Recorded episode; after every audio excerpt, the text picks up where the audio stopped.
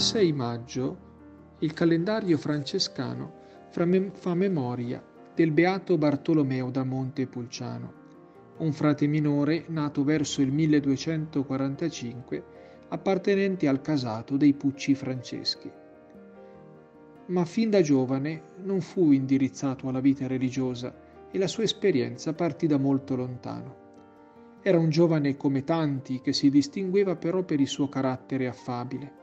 Era ricco e questa possibilità lo rendeva generoso e altruista. Frequentava la miglior gioventù di Montepulciano e fu proprio in questa frequentazione che conobbe Milla. Direte voi, ma che nome strano! Eppure così si chiamava la figlia del capitano Tommaso del Pecora. Questa giovane lo conquistò Forse non sarà stata neppur bellissima, ma per lui era la donna più bella del mondo. Si innamorarono, era un amore corrisposto il loro, e di lì a poco coronarono il loro sogno d'amore e si sposarono.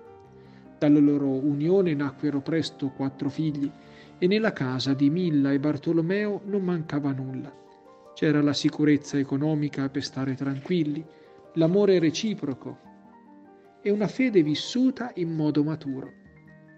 E come non sentirsi soddisfatti nel veder crescere bene i propri figli. Ma fu quando tutto andava per il meglio che Bartolomeo fu raggiunto da una seconda chiamata, potremmo dire da una seconda vocazione. Sentiva in cuor suo di doversi dedicare di più al Signore, di essere più vicino alla generosità con cui il Signore aveva provveduto alla sua famiglia così che dopo aver costruito una famiglia umana sentiva di doversi prendere cura di quella famiglia spirituale che il Signore stesso gli andava donando.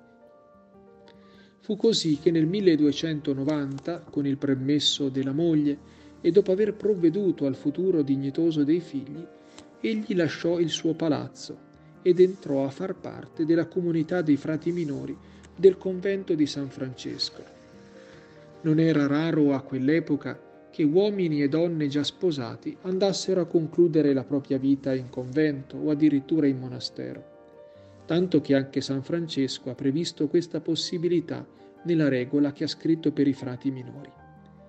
Da allora Bartolomeo divenne fra Bartolomeo, un fratello, un amico, un aiuto per quanti ricorrevano a lui.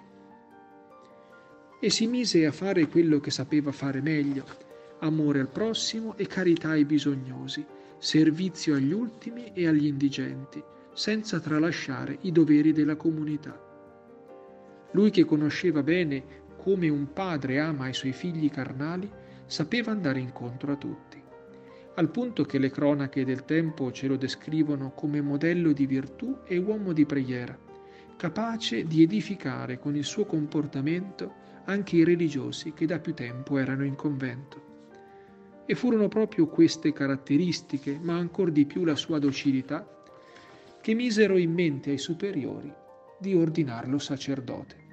Questo sì che era un caso raro. Come ordinare sacerdote un uomo sposato, per giunta del paese nel quale si trovava il convento? E come risolvere il problema dello studio? A tutto pensò il Signore.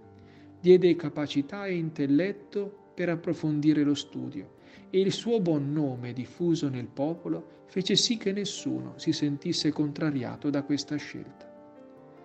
Passò il resto della sua vita sanando e beneficando quanti il Signore gli metteva lungo il cammino e faceva questo con i sacramenti e con la carità fattiva delle sue mani. Aveva lasciato il suo palazzo per vivere nel nascondimento e nell'intimità con il suo Signore ed ora si trovava più impegnato di prima nella società che aveva lasciato. Molti lo volevano per guida e cercavano il suo consiglio.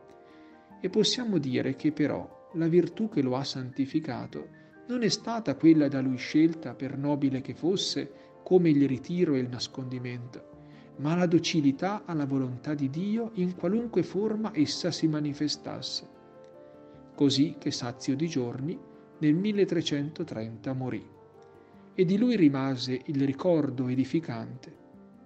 Anche il suo corpo però è ancora conservato in modo tale che chi oggi entra nella chiesa di Sant'Agostino possa incontrare, seppur solo nell'aspetto esteriore, questo fratello che ancora oggi c'è di modello.